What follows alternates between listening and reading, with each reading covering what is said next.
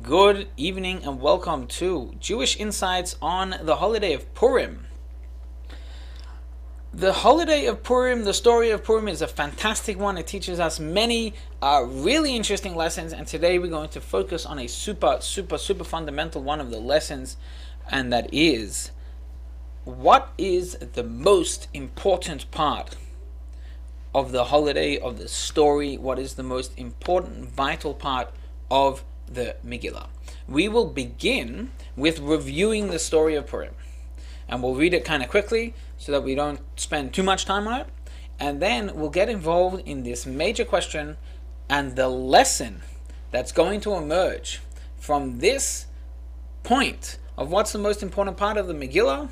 This lesson is going to shake your very foundation of how you engage Jewishly. Are you ready to be shaken? Excellent. Okay, now to read off the first four pages, Section A, Reb Shmuel, can you please read for us the story of Purim in short, the entire thing? King Achashverosh held a banquet in the capital city of Shushan and ordered his queen Vashti to come before his guests. She refused to appear and lost her royal position. Acting on advice from his counselors, Achashverosh had women from all over the kingdom brought to him so he could choose a new queen. Esther, a young Jewish woman from Shushan, was chosen. However, following the advice of her cousin Mordechai, who raised her after her parents died, Esther did not reveal her Jewish origins to the king. Mordechai often sat near the gate of the king's palace. One day he overheard two men, Bigson and Sheresh, plotting to kill the king. Mordechai reported what he had heard to Esther. She then reported the information to the king. The matter was investigated and found to be true, and Bigson and Sheresh were put to death. Mordecai's deed was recorded in the king's chronicles. Meanwhile, the king's evil advisor, Haman, demanded that all bow down to him. Because Jews do not bow down to anyone but God, Mordecai refused to bow down to Haman. Upon learning that Mordecai was Jewish, Haman decided to kill all the Jews in the Persian Empire. He plotted to kill them, convincing King Achashverosh to go along with the plan to cast Purim, lots, plural of pur, a kind of lottery to determine the day on which he would carry out his evil deed, the 13th of Adar. When Mordecai discovered the decree, he took to the streets in mourning clothes, and all the Jews in Persia fasted. Esther turned to the king and asked for a feast with him and Haman. At the end of the feast, Haman saw Mordecai refuse to bow down again, and on the advice of his wife Zeresh, he erected huge gallows upon which to hang Mordecai. That night, the king couldn't sleep. He asked to be read from the royal book of Chronicles and came across the story about Mordecai saving the king. The king asked Haman how to honor a man whom the king wished to honor, and Haman, who thought the king was talking about him, exaggerated in gestures of honor, royal clothes, the royal horse, and a procession through the city. Achashverosh asked Haman to prepare all those honors for Mordecai the Jew. Esther held a second feast in which she revealed her Jewish identity to the king, convincing him to save the Jews and foiling Haman's plot. The Jews were allowed to fight back. Haman was hanged, Mordecai received his estates and the position of royal vizier, advisor, and the Jews of Persia celebrated their salvation on the 14th of Adar, the day after they were supposed to be annihilated. Thank you, Reb Shmuel. That was awesome. You did a great job. Did you prepare in advance? No. Okay, you did a great job. I know the story, though. Okay, and you're a good story reader. Okay, we're moving on to Section B. So we've got the story of Purim. We understand the Jews do something, and then Mordechai does something, and then the Haman pulls out a plan, and Achashverosh is going to annihilate the Jewish people, and then there is engagement, and finally it's all over. Okay, now we come to source 1 and source 2. And this is the beginning of our conversation. So let's ask Jaime, number one, what's your Jewish name? Chaim Moshe. Chaim Moshe, okay. Which one do you prefer, Chaim or Moshe or both? Chaim's fine. Chaim is fine. Okay, we'll share it. So Chaim, please read for us source number 1 and then source number 2. On that night, sleep evaded the king, and he ordered to bring the book of records, the Chronicles, and they were read before the king. From where must a person read the Megillah in order to fulfill his obligation?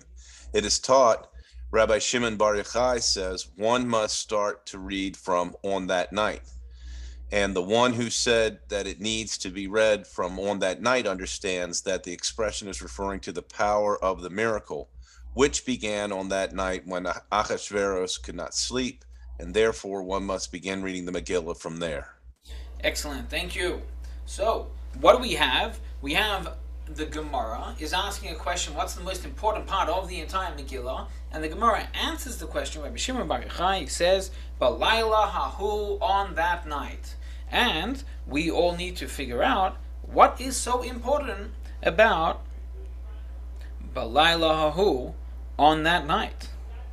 Yeah, Achashverosh doesn't fall asleep. Following the literal part of the story, Ahasuerus can't fall asleep, and so he says, "Bring me the book of the Chronicles." They bring him the Chronicles, and then he reads. Miraculously, he reads specifically the story of Mordechai, how Mordechai saved the king's life through snooping in on the Bigson and Zeresh affair, and so we see from there how that is the turning point. How Ahasuerus recognizes the importance of Mordechai, the head of the Jews, and as such the rest of the Jews, and hopefully that leads to a miracle. It leads to an appointment and value of Mordechai, etc., etc. But we're going to flip the story and discover what is the mystical, the secret side, the Hasidic side of this whole story. And so that brings us to the Rebbe, the main miracle. Really? And let's ask Juan, can you read for us, please? The main miracle, read for us, who couldn't sleep, and why was God sleeping? States, on that night, it slept about the king. My father-in-law, the priest Rebbe, cites the custom transcribed by the Maharil, according to which the reader is supposed to raise his voice upon reading the verse, because it is the pivotal force of the miracle. Now the pivotal force of the miracle seems more reasonable to be Esther's petition and her endeavor to nullify the decree. That pivotal force of the miracle is reflected in the fact that the king couldn't sleep. Oh.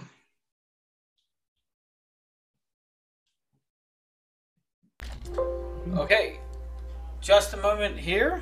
So we wonder, what's the main thing about Ahasuerus not being able to sleep?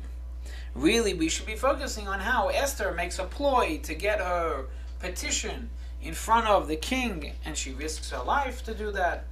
That seems to be a much greater miracle. She doesn't get killed, she gets her way, she manages to tell a story. But in a moment, in the who couldn't sleep paragraph, we're about to drop a major point that'll really shed light on our conversation. Juan, take it away. Who couldn't sleep? The answer to this question lies in the Midrash teaching that say that the king who couldn't sleep is referring to Hashem, the king of the universe. The pivotal force of the miracle is that Hashem couldn't sleep. However, it doesn't seem to answer the question. In fact, it raises for the question, is sleep possible for Hashem? Doesn't the verse say, the guardian of Israel neither slumber nor sleep? So now we're faced by, we just said this is so major, that every time it says, when there's a reference of the king couldn't sleep, it's actually a reference to Malkoi Shaloilam, the king of the universe, which is God. So we said that's major, but yeah, like what's so major about that? In fact, it actually wakes up a really big question that someone should be thinking about. And that is, there is a verse that says, the guardian in Israel neither slumbers nor sleeps. Well, if the guardian of Israel isn't sleeping, so then how do you make a correlation between Achashverosh, the king, and God? Malchut Shel Olam, the king of the universe. How do you make this correlation, and how do you say that the king of the universe is sleeping? Major, major, major question. And that question has got to be burning in your seat for you to really thrive on this question. How can we suggest that Hashem is sleeping? And of course, we understand that Hashem is watching over the Jewish people all the time. Hashem is wide awake, taking care of us. And now you're telling me he's sleeping? Oy vey. So let's take a look. Fascinatingly, throughout our tonight's curriculum, we're going to dance between a comment from the Rebbe from 1920 and a comment from the Rebbe, sorry, not 1920, 1970, 1960, and 1972. Purim 1960 and Purim 1972. So now we're going to read source number 3, a piece from Purim 5732, 1972, and it goes like this. The normal state of affairs should be that in all their troubles, he is troubled. When the Jewish people lack something spiritually or physically, being that every Jew, and especially the Jewish people as a whole, are God's children, like the verse says, you are children to the Lord your God, in the Hebrew, Banim atem laHashem elikechem. It is obvious that when a son is in a difficult situation, his father can't sleep at all. He toils and does everything in his power to ensure that his child lacks nothing. If so, Hashem should normally never be in a state of slumber. And all the more so in the time of the Jewish people who are stuck in this painful situation of Purim. Yet here we say that the fact that Hashem couldn't sleep was a miracle, an even greater miracle than the upheaval at the end of the Purim story. Is the pivotal force of the miracle really the fact that Hashem couldn't sleep? And that's the question that the Rebbe is leaving us with over there. Usually Hashem is not able to sleep, and suddenly over here when it comes to Purim, he is sleeping and then he wakes up, and that's called a miracle? Usually Hashem is wide awake. What's the miracle in Hashem being asleep? So let's get Reb Shmuel, can you read for us please the reflection? The reflection, and then read also source number 4 and 5. Verse states, as face answers to face in water, so does one man's heart to another.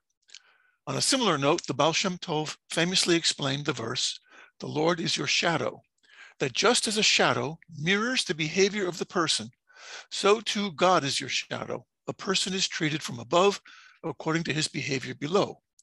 As face answers to face in water, so does one man's heart to another. The Lord is your guardian, the Lord is your shadow. He is by your right hand. Baal Shem Tov's teaching, based on the actions a Jew performs in this world, identical matters occur on high, like a person's shadow, which perfectly mirrors his movements. Okay, so thank you, Reb Shmuel. We have two verses over here. And verse number 1 comes from Proverbs, and it says, "Kamaim haponim laponim kein leva odom laodom." The way a mirror, the way water reflects the visage of a person who stares into it, so also one's heart reflects the person they're engaging with. And of course, the simple understanding is when you engage with someone and you're feeling positive and bright and happy, then that person picks up on your vibes, and the opposite is true as well. Now the Rebbe has another sentence. The Rebbe quotes for us Psalms 121:5, which says, Hashem Shemrecha, Hashem Tzilcha al Yad Yaminecha. And the main words over there is, the Lord is your shadow. Well, the Baal Shem Tov tells us that a shadow does exactly what the person does. In a way, it's like a reflection. Both of these quoted verses are referring to a reflection of what I do is reflected back at me. Ever heard of karma? Maybe this is a Jewish source for karma. I'm not mixing into karma. I don't know anything about it. But maybe this is a Jewish idea for that. And from here, the Rebbe is going to tell us, we're going to discover how what we are doing and what the Jewish people did during the time of Purim, Hashem came to reflect it. And that's the answer to our conversation. So let's get... Hannah, are you able to read, even if your camera's off, are you able to read the Rebbe, which is the next two paragraphs? Yes. Okay. As it's... Go for it. Sleep is compared to exile, that part? No, the Zohar states come. Oh, okay. Okay. The Zohar states, come and see, the lower physical world always stands ready to accept, but the upper world gives it only according to its standing. If there is illumination in the lower world, the upper world shines upon it as well. In simpler terms, when a person is joyful in the world below, joy shines down upon him from above, and the reverse, God forbid, is true as well.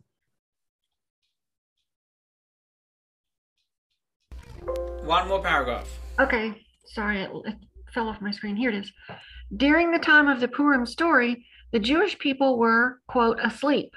Therefore, instead of the regular state in which the guardian of Israel neither slumbers nor sleeps, they needed to seek methods to awaken God, so to speak. So now we're getting a little hint to what's going on.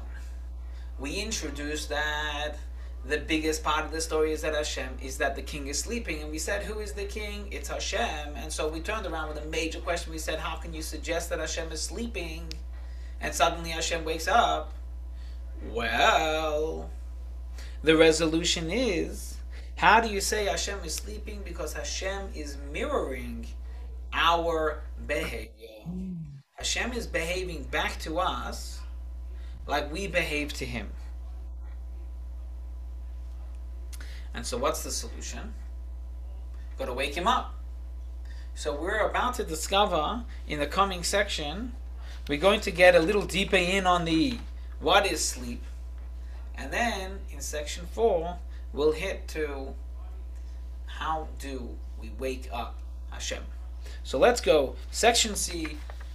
Chaim, can you read for us the whole page 11 and the first paragraph on 12. Okay, all right. So sleep is compared to exile. A state of sleep in this world is a reference to exile. And the verse states, I am asleep. And the Zohar explains, I am asleep in exile. In other words, exile is comparable to a slumber. When a person is asleep, he remains complete and intact, just like a person who is awake. But his faculties, especially his intellect and emotions, do not function at all, or function only to a lesser degree. I'm deaf mute while asleep. To be more specific, we know that sleep begins at the moment one closes his eyes. In other words, the other limbs of the body carry no visible distinction between their awake and asleep states, which would compare to the eyes opening and closing. Now, vision is an extremely important faculty, both physical vision and intellectual vision. As the verse says, a wise person has vision in his mind, but the fool walks in darkness. When a person is unable to see or recognize the occurrences around him, he is asleep. Similarly, the power to listen and hear is, in a more refined sense, the power to discern and evaluate. As the verse says, the ear tests words. When a person lacks the ability to evaluate the difference between a good sound and a bad one, he is asleep. The same is true for all other faculties of the soul. Awesome. Thank you. So what do we got? We have here, we have a comment on sleep, and it's going to continue. The notion is that during sleep, our being shuts down. What's the first and most obvious moment of sleep? When we close our eyes. What happens when you close your eyes? You lose your vision. I had a friend who used to say, when he was dozing in class and the teacher called him out on it, He said, I'm just investigating the inside of my eyelids. Yeah, right. It's called sleeping. Right? The moment we go to sleep, the first thing that we do, the first effort that we're doing is our eyes close. Our senses are dulled, are lowered. And more than that is that when you're asleep, you lose that intellectual ability, the strength of being to discern between good and bad, between right and wrong, between what's going on. It's really hard to tell. And then add to that the next paragraph, when you're dreaming. In fact, when you dream, things go crazy. It gets chaotic. One can lose complete control and regulation of themselves. So, the next paragraph, after absurdity of dreams, the third one there, sight and sound and serving Hashem. Let's get, Chana, can you read for us again, please? Into the next page. Which part? The absurdity of dreams? Sight and sound, bottom of page 12 through mid-page 13. Sight and sound. Okay. Sight and sound in serving God. How does this play out in our service of God? The Torah states, raise up your eyes and see who created these. And states likewise, hear, O Israel, the Lord is our God, the Lord is one. These refer to our intellectual vision and hearing, but also represent those physical faculties. When those faculties are lacking, when a person fails to see and hear what he should, he could experience a spiritual degeneration. That is why exile is compared to sleep. During the temple era, godliness was visible. At each festival, the people saw godliness. They witnessed the 10 miracles that took place in the temple in Jerusalem. But when the temple was destroyed, as the verse puts it, we do not see those signs. In other words, those signs, the miracles, do exist, but we do not have the capacity to perceive them. Excellent. Thank you, Hannah. So, day and night represent two different stages in Jewish history.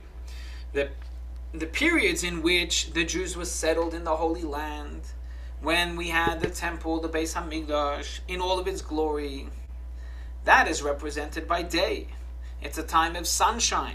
It's symbolic to the visible shine of Hashem's light. So what's night? Night is representing the time of exile. Darkness prevents a person from seeing the correct path. He's uncertain whether he's taking the correct steps. He doesn't know where he's going. He's grappling. He has no warning of any of the obstacles, any of the hitches that he might be approaching. And so that's what's happening during our current time of exile. We're going. The Jews are going on a path. We're going in our way. But it's really hard to tell what's the right thing to do right now. The direction is a bit shadowed. It's a bit dark. The path of truth is hidden from the eyes of the Jew. The main indication that a person is sleeping is when his eyes are closed. The power of sight is the most essential power in a person, referring to the sight both of the physical eyes as well as what we would call the intellectual eye. When someone says, I see you're making a mistake, I see where your mistake is. What, you really see it? You can see where the mistake is? You can see my line of thought? Rather, it's similar to what King Solomon says in Ecclesiastes, in Mishlei, chapter 2, 14, he says, a wise person has vision in his mind. Chocham einov b'roishoi. A wise person sees. He sees, but what does he see? He sees ahead. He sees what's going to come, what's going to happen. He can predict it in a way. The foolish person, he walks in the darkness. He doesn't know what's going on. Sight allows for wisdom, and darkness brings about foolishness. So this is the true meaning of exile. The ultimate exile is when it's dark, when I cannot know what the right thing is to do, when it's hard to tell how to behave in this certain circumstance. That's a moment of exile. In fact, we can have exiles within exile. When you come to a really heavy crossroads and you're not sure where to go and what to do and what choice to make. So what do?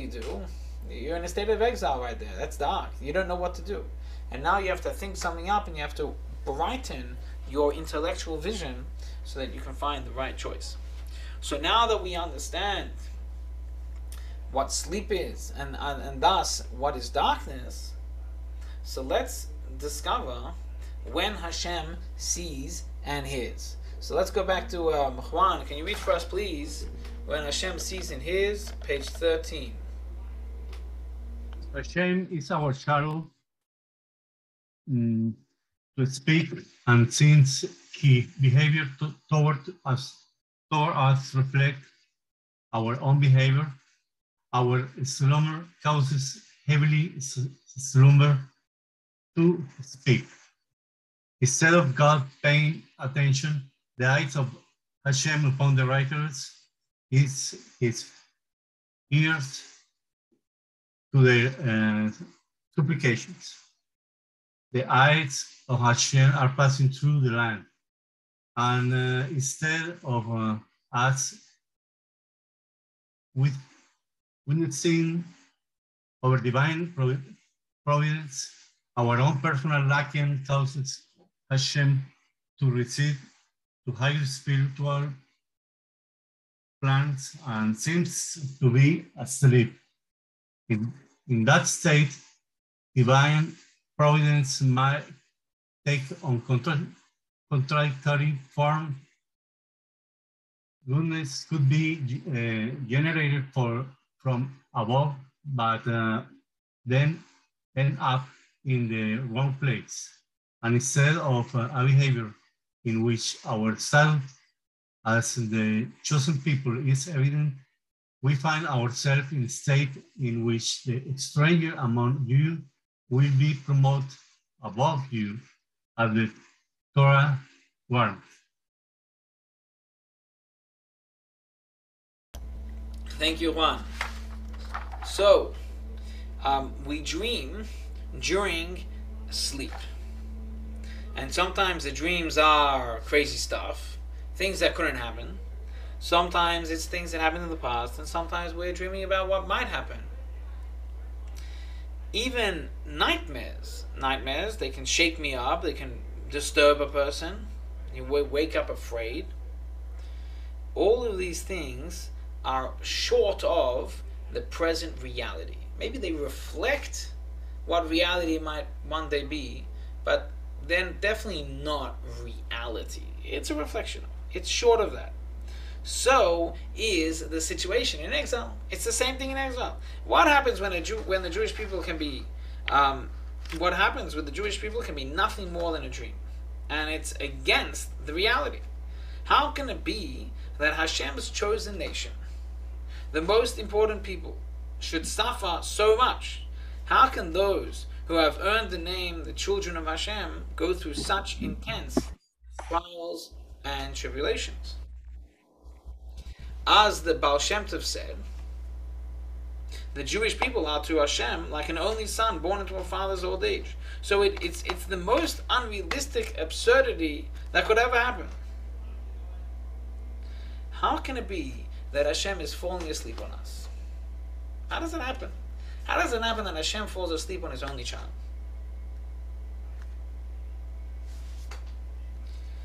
And the solution for this one, it's a major question, right?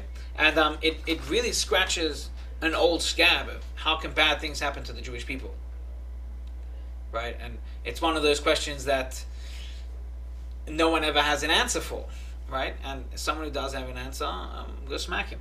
But in the meanwhile, we have this. We have our conversation today, which lends at least a little bit of a picture into what's going on. So let's take a look. Source number 6. Again, a quote from Purim 1972. And we're gonna see how it can all fall together. So let's get Reb Shmuel. Can you please read for us source 6? How do we find this idea in the Purim story? When Haman convinced King Achashverosh to annihilate the Jews, there is one nation scattered among the nations who are different, and Mordechai and Esther searched for ways to abolish the decree. They did not allege that Haman's accusations or a lie. Seemingly, if the goal was to abolish the decree, Esther and Mordechai should have argued that the allegations were false. The fact that they didn't do so proves that the allegations were true. The explanation. The commentaries point out that when Haman said, Yeshno Am Echad, there is one nation, the text should have used the more common Yesh Am Echad. This unique terminology alludes to the Jewish people's state of slumber. Yeshno can also be read Yashnu, they have fallen asleep. As the Talmud says, they have fallen asleep from performing commandments. A Jew must be awake. His or her heart must be alert and attentive to God, to his Torah, and to his commandments. This was Haman's allegation. There sleeps one nation. The nation which is supposed to be one and unique, chosen from among all the others, they are still here, but they have fallen asleep. This was Haman's allegation to King Achashverosh, and it was a mirror of the heavenly Haman's allegation before God, King of the universe.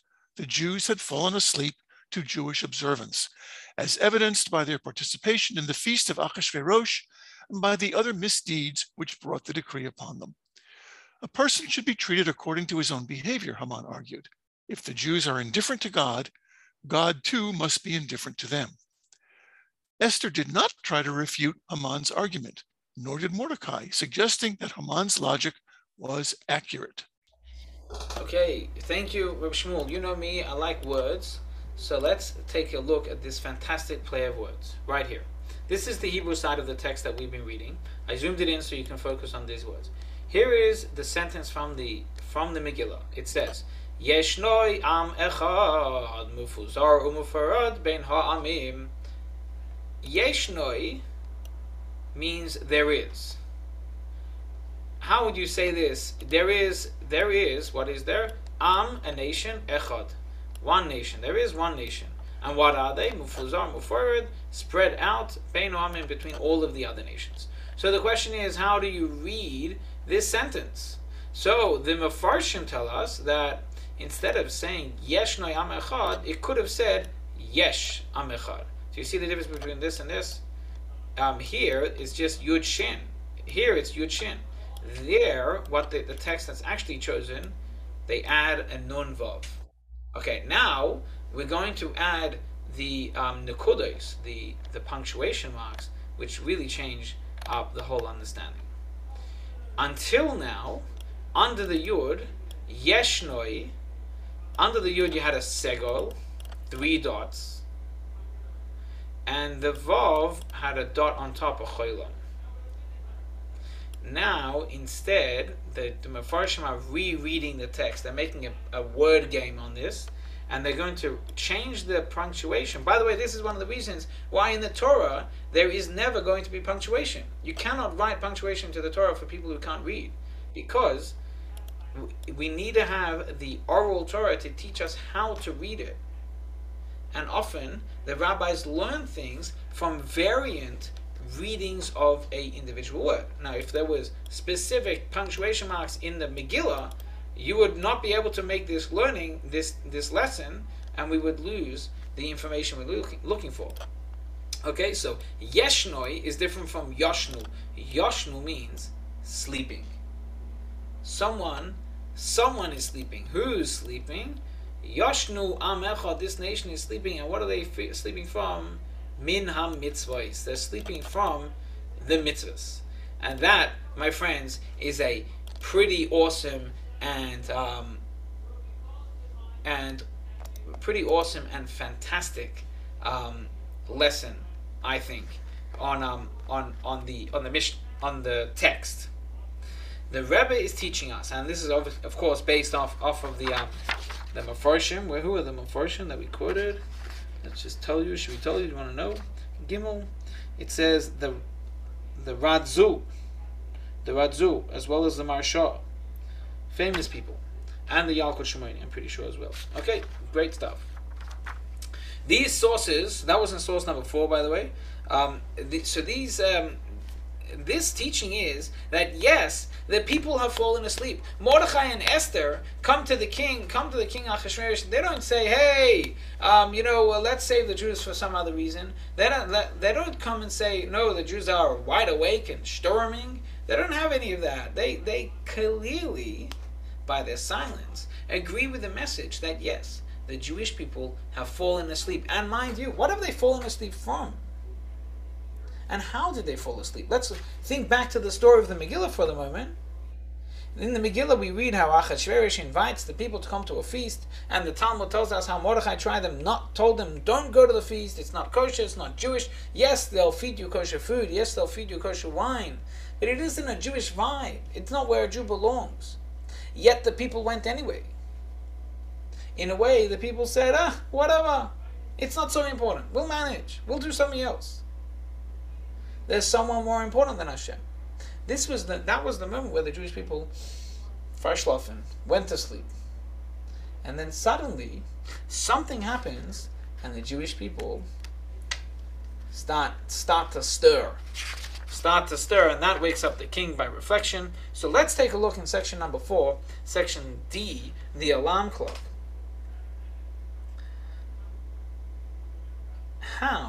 How can we wake up Hashem? What is the trick? How do we break the cycle of us sleeping and so Hashem in his reflection is sleeping on us? How are we going to wake him up? Let's take a look. Section D. This is page. Let's see, what page are we in the text? It's page 16. And let's get Reb Chaim. Can you read for us, please? How do we break the cycle of the explanation? We have the power to awaken Hashem specifically through self-sacrifice, being that the faculties of the body, from our vision down to the lowest faculties, are in a state of slumber. We lose the ability to govern them. They may even work against us. As Tanya says, those originating from the evil side come and attach themselves to him and inform him in his dreams of mundane affairs, and sometimes mock him and show him false things and torment him in his dreams. To overcome these issues, a person needs to reach beyond his ordinary faculties and awaken the essence of the soul. In response, instead of Hashem retreating further away and being asleep, so to speak, he wakes up. In the words of the Megillah, sleep evaded the king. He reverts to the normal state in which the guardian of Israel neither slumbers nor sleeps. Earlier, we cited the verse, I am asleep, but my heart is awake. Despite the fact that we are asleep in exile, our hearts are awake. Every Jew has a Jewish essence, which remains strong and whole. This is reflected in the self-sacrifice of a Jewish person, and therefore in heaven, Hashem's heart is awake as well. He is always awake. The guardian of Israel neither slumbers nor sleeps.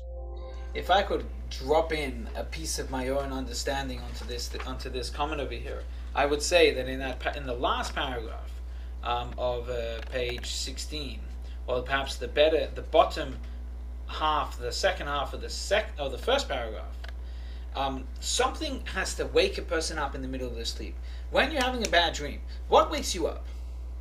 It's that moment of like, oh my God, this is too scary to live with.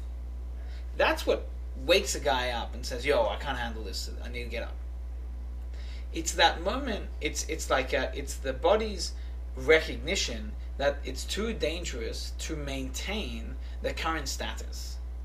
That wakes the guy up.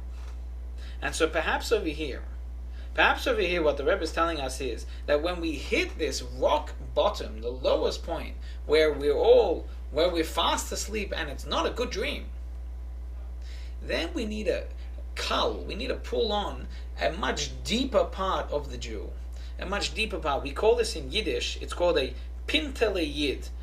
In English, we'd spell it P-I-N-T-E-L-E, Pintele. Pintele, like it might, it's like the little point, the little dot, that little, eye of the needle size piece of the Jew. That little tiny drop in the neshama that's waiting for something to scratch it, and then it's going to wake up and flare. And when we access that point of the Jew, boom, we wake up. And that's, and you see on the top of page 17, the verse there is Ani Yeshena V'libi Er. I am asleep, but my heart is awake. Even though we seem asleep, there's a piece of me that's wide awake and ready to jump into action. And the same way, every Jew has a Jewish essence which remains strong and whole. And that's, you know, something, you know, like we hear stories about the Jewish people that when it came to you know, a guy who was not observant at all, broke every one of the commandments, and did it, you know, with enjoyment. You know, the guy who goes to eat pork on Yom Kippur, and he says it, he does it with a thrill. It's like, when better to eat pork than on Yom Kippur? That guy, if someone comes to him and says, "Hey, deny you're Jewish, or I'll kill you," when he's stuck between a rock and a hard spot. Is that the right word? When he's stuck in this tighter spot and it's a life or death spot situation, something inside forces him to say, I'm Jewish and I will never, never be otherwise. And you can do anything you want, but I'm still Jewish. And that's the thing that wakes up. That's the point of the Jew that wakes up and in reflection is strong enough to wake Hashem up. So that Hashem is more like the Hine lo yonu v'lo yishan Shem Yisrael, and this guardian of Israel neither slumbers nor sleeps. So let's take a look. Source number 7. We're quoting again from the Rebbe's Farbrengen of 1972, in which the Rebbe tells us what is the number one thing that wakes up the Jewish, that wakes up Hashem. What is that one thing that's really going to stir and scratch and wake him up? So let's get Hannah. Can you read for us, please? Source number 7. The Midrash relates, what was it that disturbed Hashem's sleep? It was the sound of the Jewish children studying Torah, young children before bar mitzvah. Ignoring the terrible situation, the Jews followed Mordechai, gathering Jewish children together to study Torah. This gave Hashem what he needed to ignore all the accusations and to wake up to their plight. Thank you. Thank you. So what is it that wakes Hashem up? What is that number one thing that wakes him up? Children studying Torah. Children studying Torah. And in fact, there is a major you know, global activity that's done on Purim. Purim is this really busy day. And with all of the busyness of all of the good deeds that people do, we organize what we call Yeshivas Mordechai, gathering all the children in the spirit of Mordechai, having gathered 10,000 children and getting them to learn Torah in public. When the government was saying we were going to kill all the Jews, nevertheless that was the moment when Mordechai says, you know what, we're going to be extra Jewish now, and we're going to do it and do it well. So it's that thing. So on Purim, in that spirit, there's often extra gatherings of children to study Torah. But that brings us to this closing comment from the Rebbe on the last page. This explains why the verse, on that night sleep evaded the king, is the pivotal moment of the miracle. Despite the slumber of the Jewish people, Hashem wakes up. This occurred because the Jewish people stood in a state of self-sacrifice. It was an entire year. By the way, it was a full year from beginning to end of the story. From when Haman decided he wants to annihilate the Jews until the date chosen, it was a full year, 12 months, 4 seasons. And during those 4 seasons, no Jew ever said, "I'd rather be like everybody else and live a good life." No one was prepared to give up their Jewishness to be saved. A phenomenal thing, but it's a year of self-sacrifice. A year of rejection of idol worship, like we say in the following brackets. It's when a Jew says he's not going to serve idols. That's when he's called a Yehudi. A Jew, like the Talmud says, that when you renounce Judaism, that's when you're called a Yehudi, a Jew. The pivotal moment of the miracle was that the sleep evaded Hashem, and that caused sleep to evade King Achashverosh as well. Why did the sleep evade Hashem? Because we woke him up. To obey King, ultimately bringing the light, joy, and celebration and honor to the Jewish people. And As such, these days will be reenacted in every generation. The Arizal, that's what it says in the Megillah. It says,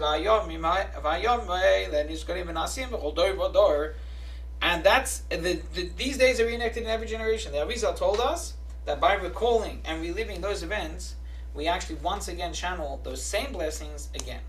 And so, by reliving these messages from the Purim story, both the literal story and the mystical story, we bring to the Jewish people, wherever they are, and in whichever state they find themselves, we will bring them oira, v'simcha, v'sasim, yikar, light, joy, celebration, and honor. And so, let's review this. Let's review this from beginning to end. We started with the story of the Megillah. Then we questioned, what's the main part of the Megillah? That the king wakes up. So we said, hey, what's the big deal? In fact, not just what's the big deal, shocking. How can the king go to sleep altogether? Can you imagine? The king goes to sleep, but we said we have all these verses that say God is wide awake and taking care of us all the time. The response is that Hashem, in one way, reflects our behavior. When we are asleep, Hashem is sleeping. But there's a piece of us that's always awake. And if we can wake up that piece, if we can get our Pintele Yid to wake up, how do we do that? By studying Torah. Children studying Torah, and we're all children in a way because we all don't know all of Torah. We're all, in a way, children in our Torah study levels. So when we are going to wake up and study Torah and invest ourselves in God's Torah, in spite of what's going on in the world around us, that's when we wake up Hashem, and effectively we're waking up ourselves too. And when we wake up Hashem, Hashem says, yo, these guys are with me. I'm going to take care of them. I am going to watch over them and spread my all-encompassing wing of peace and light over the Jewish people. And like that, we can end with the same blessings that the Megillah ends with. That for the Jewish people there was light, joy, happiness, and celebration. And at this moment in our lives and in Jewish history, 2022, who would ever think that there could be such danger posed to Jewish people and so many of them? We take a moment to recognize and to hope and to beg from God that in the merit of the Torah study that we just did, let God protect our brothers and sisters in Europe. Not just our brothers and sisters in Europe, what about the brothers and sisters all over the world? Let God take care of us and rid us of the trouble we're in and protect us, every one of us, wherever we may be, and give us goodness, light, happiness, and good energy. Good Shabbos and sei gesund. Amen.